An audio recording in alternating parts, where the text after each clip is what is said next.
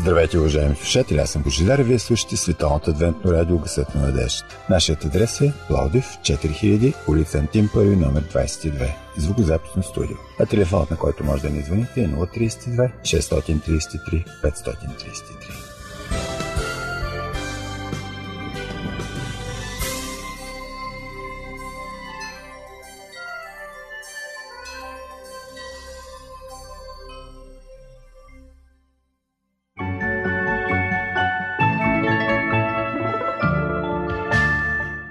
Вярваш е нещо велико. Да вярваш е нещо уникално. Да вярваш е нещо топло и сърдечно. Да вземаш уроци по вяра и да упражняваш своята вяра е смирено, благородно и необходимо. Уважаеми слушатели, започва нашето предаване упражнение по вяра. Ще имате възможност да чуете нещо, което би осмислило вашия живот, вашата ценностна система. Надявам се, че ще се почувствате духовно заредени.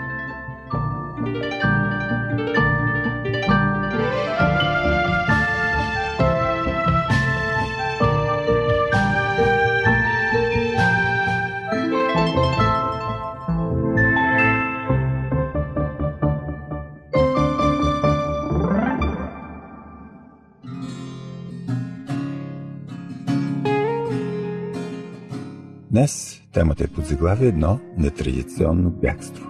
Ще бъде представена от Мира и от мен Бождар.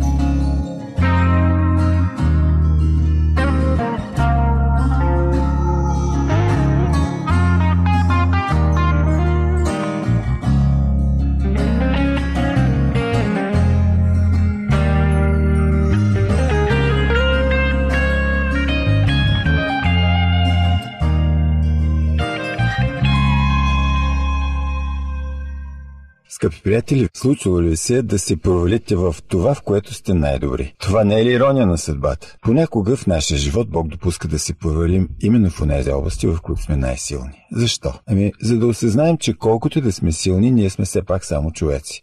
Ето това се случва и с пророк Илия. В трета книга на царете 18 глава той е един супергерой. Изправя се срещу слабостта на еврейския народ и на валовите пророци. Духовен великан, няма що. Тук обаче трябва да се изправи срещу своята собствена слабост. В трета книга на царете, 19 глава, 1 до 4 стих, четем. Ахав съобщи на Изавел всичко, което беше направил Илия как беше избил с меч всичките пророци. Тогава Изавел прати човек до Илия да каже, така да ми направят боговете да и повече да прибавят, ако утре около този час не постъпя с твой живот, както с живота на всекого от тях. А като чу това, Илия стана и отиде да спасява живота си. И като видя във Вирсавея Юдов, остави слугата си там. А той самият отиде на еднодневен път в пустинята и спря и седна под една хвойна. И поиска за себе си да умре, като каза, стига сега, Господи, вземи душата ми, защото не съм по-добър от бащите си. Най-силната страна на Илия е смелостта. Сега обаче той се проваля точно тук. Оплашен от една жена, бяга за живота си. Какво се случва с пророка? Къде е Божията сила? Защо я губи? Това, което става тук е много важно да го разберем, ако искаме да разберем Божията сила. Илия е обикновен човек. Той е силен, той е духовен гигант, но само тогава, когато Божията сила е с него. Когато е сам, той е слаб. А сега Илия е в криза. Бяга и се крие в една пещера. Той е съкрушен, иска да умре. не вижда изход. Психолозите ще кажат, че това е типично състояние на депресия. Илия е в криза. Нека се опитаме да опишем кризата, в която се намира Илия. Със сигурност за някои или на повечето от нас подобно състояние е добре познато. Може би, ако четете този текст за пръв път, се чудите как може него да го е страх от Езавел. Тя е тази, която трябва да се страхува. Тя е лишена от своите пророци. Всички са избити. Тя е лишена от авторитет и влияние. Народът е на страната на Илия. Какво може да му направи? Нищо. Но когато човек е в депресия, той е много раним емоционално. Чувствата са изострени, страховете са огромни. В депресия човек не иска никой около себе си. Той е склонен да се изолира занемарява социалните си контакти. Социалните контакти му носят повече страдания, отколкото радост, особено в конкретния случай. Или не иска помощ от никой. Не иска да има никой около себе си. Иска единствено да е сам. Когато е в депресия, човек се осамотява и избягва социални контакти. Какво ли е мислил Илия в този момент? Вероятно, това ли е благодарността, която получавам за това, което правя? Има ли изобщо смисъл всичко, което върша? Какъв е смисълът от всичките ми усилия от тези три години, през които служих? Няма ли някой да ми каже, това, което правиш е важно, има значение, продължавай. Може би и вие някога сте се чувствали така. Направили сте жертва, а в отговор никой не ви е разбрал. Нещо повече, искали са да ви напакостят, да ви обвинят фалшиво. От текста, който прочетохме, се вижда, че Илия наистина е стигнал до пълно отчаяние. Не вижда изходен път. И си мисли, защо да живее повече? Животът е ужасен. Няма нищо красиво, нищо радостно, нищо положително. Няма надежда, нещата отиват на по-зле. По-добре да умра. Понякога, когато е в депресия, човек иска да умре. Много от самоубийствата са извършени точно в такъв период. Всичко в мисленето е отсветено в черно, човек не вижда изход и предпочита да умре, вместо да продължи живота си. Депресираният човек е напълно объркан. Той не знае какво иска. Неговото поведение не е логично. Той няма аргументи за това, което прави. Не търси логика. Не се чудете, ако говорите с депресиран човек, че е объркан. Той не вижда действителността реално. Как обаче Илия стига до това състояние? Защо изпада в такава криза? Поводът са думите на Езавел. В трета книга на царете, 19 глава, 2 стих четем. Тогава Езавел прати човек до Илия да каже така да ми направят боговете, да и повече да прибавят, ако утре около този час не постъпя с твоя живот, както с живота на всеки го от тях. Забелязвате ли, скъпи приятели, колко е хитра? Или е пред дворец, вали дъжд, Ахав се прибира. Тя е вътре или е под дъжда. Тя праща човек и демонстрира власт и самочувствие. На всичкото отгоре и заплашва. Утре по това време? Защо утре? Защо не днес? Защото днес е денят на славата на Илия, народът е с него. Утре може да го забравят. Но има и още нещо. Тя използва силата на внушението. Посява страх в ума на пророка и оставя този страх да работи. Утре по това време ще те убия. Илия ще преспи с тази заплаха. Той е преуморен и трябва да чака до утре. Днес е готов на всичко. Но какво може да му направи тази жена? Нали той е видял как Бог действа? Най-много да падне огън и да я погуби. Най-много да сподели съдбата на своите пророци. Тогава защо Илия изпада в криза? Ето няколко причини, от които можем да си направим изводи. Или е преминал най-тежките и трудни моменти в мисията си. Изчистил е народа от езическите жреци. Бог е демонстрирал силата си и народът е убеден да следва Ехова и неговият пророк. От тук нататък нещата обаче са различни. Хората са видели с очите си и нямат нужда от убеждение и мотивация. Царят е видял Божиите чудеса. Или е очаквал нещата да продължат да се движат със същата скорост. Ахав се връща в двореца и сяда двамата сили да направят пет годишен план за духовна реформа. Вместо това обаче заплаха за убийство. И Илия тръгва да бяга. Защо не остане? Защо не изчака до следващия ден? Защо не види какво ще се случи? Той рухва и се отказва от борбата. Очакванията му са излъгани и той не може да чака, губи търпение. Причината за криза в нашия духовен живот често е някакво разочарование. Ние сме очаквали нещо да се случи по един начин, но се е случило по друг. Чувстваме се използвани, излъгани. И забравяме, че това дело не е наше, а Божие. Божието дело има значение, не нашите очаквания. Нашите планове и стратегии може да са перфектни, но Бог е този, който решава кое и как ще стане. Да не забравяме и факта, че Илия не е супергерой с свръхестествени способности. Той е човек.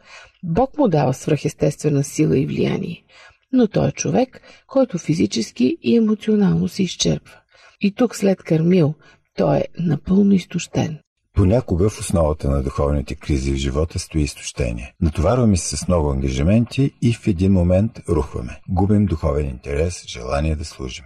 Когато е изтощен човек, тогава той е най-лесна жертва на съмнение, песимизъм или е изпълнил своята задача. Какво следва от тук нататък? Езавел не е очарована, нито пък оплашена. Ей, сега какво? Илия не знае. Бъдещето е мътно. Няма планове, няма задачи, няма визия, няма цели, няма смисъл. Когато нямаме по-далечна визия, се изправяме пред празнота. Когато задачата е изпълнена, сякаш всичко останало губи смисъл.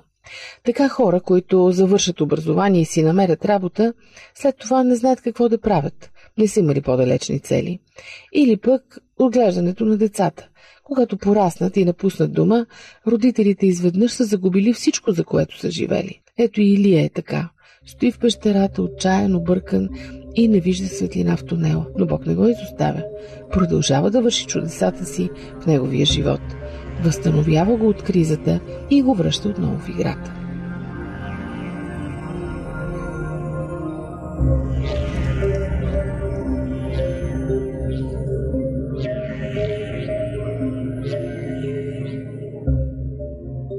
Скъпи приятели, вие слушате радио Гъсът на надеждата. Телефонът ни е 032 633 533. Тези от вас, които желаят, могат да свършат с нас чрез социалната мрежа Facebook. Търсете ни като Адвентно радио България, списал на Кирилица. Програмата ни продължава.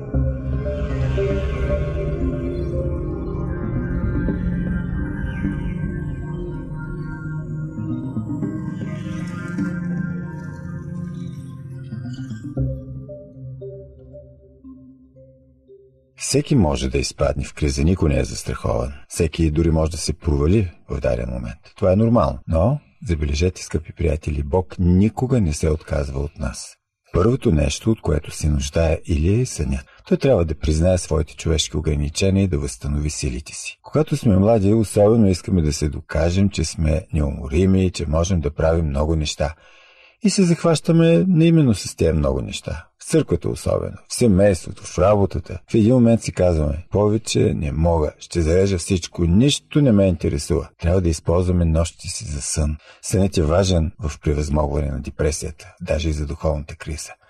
Когато се наспим добре, светът ни изглежда по-различен, по-приветлив, отколкото когато се е натрупало едно безсъние и то със седмици. Скъпи приятели, не стойте по цяла нощ пред компютъра. Спете. Второто нещо, което Бог прави, е да разкрие присъствието си и да прояви гриж за Илия. Това е част от възстановяването и почивката. Ангел Господен се явява и какво става? Идват столната с водата и питата. Бог продължава да върши чудеса. Възстановява силите на пророка и му показва, че е с него. В случая на Илия има една градация. Божията грижа се проявява първо чрез врани, след това чрез една вдовица, която храни пророка. После в 18 глава имаме един царски служител, който е хранил пророците. И тук е кулминацията. Бог сам се проявява чрез ангела си. Този израз понякога се отнася за Христос и неговите появи в Стария Завет. Ангел Господен се явява и на Исус Навин. Или иска да е сам, но не, Бог е до него. Никога няма да го остави сам. Дори да не го виждаме, Бог е до нас. И понякога Той прави това свое присъствие осезаемо. Божите действия са трудно забележими, неразбираеми, неуловими. Ние очакваме бързи и категорични резултати, искаме да видим мощ и влияние, но Бог може да предпочете да остане незабележим. Ето, такъв е Бог. Или може би е пропуснал нещо, може би в очакването си да види грамотевици, бури, земетръси, но не е чул нещо важно, което Бог е искал да му каже. Бог разкрива себе си като различен от това, което очакваме да е. Той разкрива себе си като нежен Бог. Или научава този урок че Бог е различен. Да, той го усети в нежния и тих глас. От тук нататък Илия има нова задача. Той трябва да създаде приемственост, да подготви следващото поколение служители. Някой трябва да продължи неговото дело. Защото неговото дело не се ограничава в рамките на един живот, със службата на един човек. То не умира със смъртта или отеглянето на този човек. Илия трябва да създаде лидер. Трябва да намери някого, който да споделя неговата отговорност. Скъпи приятели, Бог чрез историята на Илия се опитва да ни каже, че сме нужни, че си струва да продължим да живеем и да служим заради някой друг. Винаги има някой друг, който ще се радва на служенето ни и ще се ползва от него. Ето това прави Бог с Илия. Той му разкрива голямата рамка на своето дело. Това, което е пред Илия, не е задача. Не е три години и половина проект, който вече е приключил. Това е огромен проект. За този проект един човешки живот не е достатъчен. Той надхвърля всички нас. Той е по-значим от самите нас. Но и ние самите сме значими за него, нали? Какво прави Илия? Тръгва. Той това и чакал. Работа. Той е работохолик. Когато има работа, се чувства добре и отново е в играта. Отново е духовен великан, но този път вече не бърза толкова. Действа по-зряло. Има зад гърба си опита от провала. Знае, че може да падне, да преживее на успех, но това не е краят. Дори когато се е провалил, Бог може да го вдигне и да го направи отново победител. Това е невероятен урок за нас. Ние сигурно ще падаме ще допускаме грехове. Но Бог не ни изоставя. Разкрива ни себе си, своя план, дава ни визия и ни поставя нови задачи. Тогава и да паднем, и да се провалим понякога, той отново ще ни изправи на крака и ще продължим, облечени в Божията сила.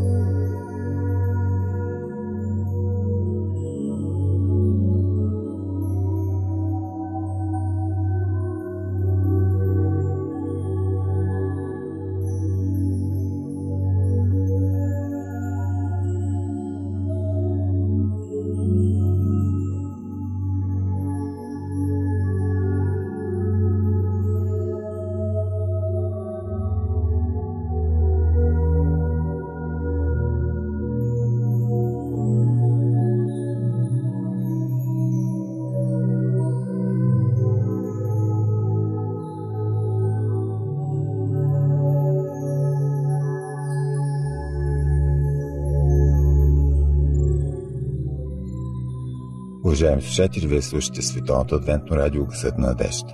Може да ни слушате в интернет. awr.org е първият сайт и втория awr.sdabg.org. Може да ни пишете на нашия електронен адрес awr.bg.abv.bg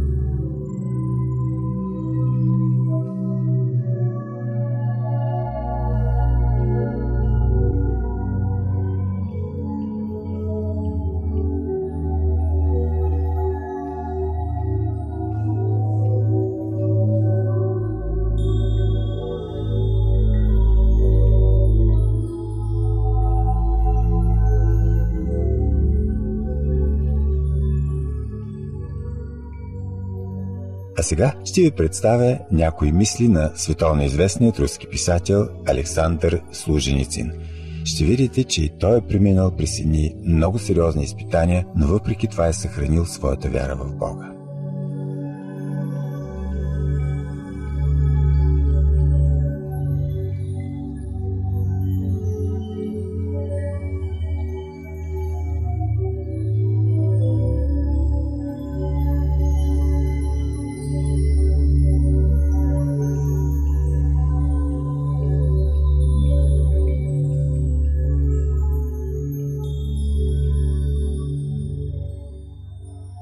Александър Солженицин е руски писател. Той е достоен с Нобелата награда за 1970 година за моралната сила, с която той поддържа живи традициите на руската литература.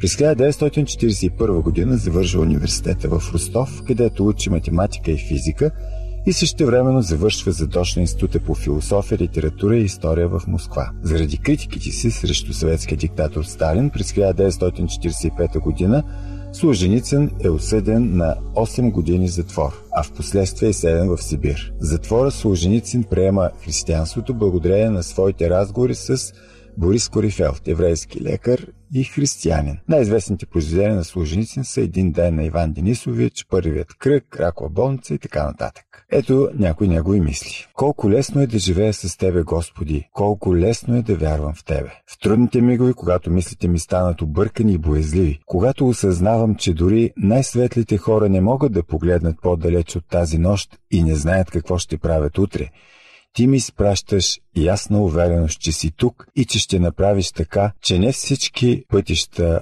пред доброто да бъдат затворени своята реч при получаването на Темпълтъновата награда на 10 май 1983 година, Александър Солженицин казва Спомням си, че преди повече от половин век, когато бях дете, старците си обясняваха големите нещастия, които сполетяха Русия с думите. Хората забравиха Бога. Ето защо ни сполетя всичко това. От тогава, вече почти 50 години аз изследвам историята на комунистическата революция в Русия. През това време прочетох стотици книги, събрах стотици лични свидетелства и вече съм написал 8 тома, опитвайки се да разчистя отломките от този революционен катаклизъм. Но ако днес ме накара да формулирам възможно най-кратко главната причина за тази унищожителна революция, която погълна 60 милиона души от нашия народ, аз не би могъл да изразя по-точно, освен да повторя. Хората забравиха Бога. Ето защо ни сполетя всичко това. През 20-те години на 20 век в Съветска Русия бяхме свидетели на една безспирна процесия от жертви и мъченици, сред духовенството. Много архиепископи и епископи бяха екзекутирани. Десетки хиляди свещеници, монаси, монахини, притискани от комунистите да се отрекат от Словото Божие, бяха изтезавани, убивани, затворите, заточени в концлагери и селвани в безлюдната сибирска тундра, а някои в последните дни от живота си бяха изхвърли на улицата без храна и подслон. Тези християни мъченици непоколебимо отиваха на смърт заради вярата си. Само мълчина се пречупиха под натиска на комунистите. Достъпът до църквата беше блокиран за десетки милиони християни. На тях им беше забранено да възпитават децата си според вярата си. Религиозните родители бяха изтръгнати от своите деца и бяха хвърлени в затворите, докато децата им бяха отклонени от вярата чрез мерски заплахи и лъжи. Вярно е, че милиони наши сънародници бяха покварени и духовно усъкатени от официално наложения атеизъм, но все пак десетки милиони останаха верни на християнската вяра. Те не можеха да изразят своята вяра единствено заради външния натиск, но както винаги се случва по време на религиозни гонения и преследвания, съзнанието за Бога в моята страна достигна огромна сила и дълбочина. Точно в това аз виждам зората на надеждата, защото няма значение, че комунизмът се ежи запушително с танкови ракети. Няма значение какви територии от нашата планета е завладял той. Комунизмът е обречен и той никога няма да победи християнството. Това заявление на служеници ни е казано в далечната 1984 година, преди още да настъпят демократичните промени в света.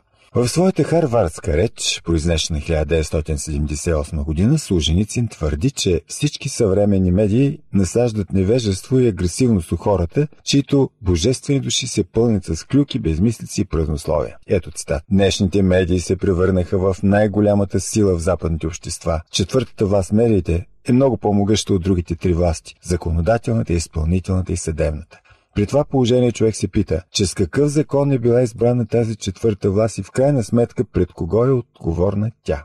И накрая на нашата радиопрограма още една мисъл на служеницин. Западният свят неизбежно се плъзга към пропаста. Западните общества все повече и повече губят своята религиозна същност. Те лекомислено предават своето младо поколение в ръцете на атеизма. Щом като богохулни филми за Исус се излъчват във всички щати на Америка, която е уж една от най-религиозните държави в света, щом като един от най-големите американски вестници публикува безхрамна карикатура на Дева Мария, то какви други доказателства за безбожието на западния свят са ни нужни? Уважаеми слушатели, ви бях с Столната адвентно радио Късът на надеждата. Припомням ви нашия адрес град Плодив, почтенци код 4000, улица Антим 1, номер 22. Останете с предаването упражнения по вяра и следващата събота по същото време и на същата частота. До чуване!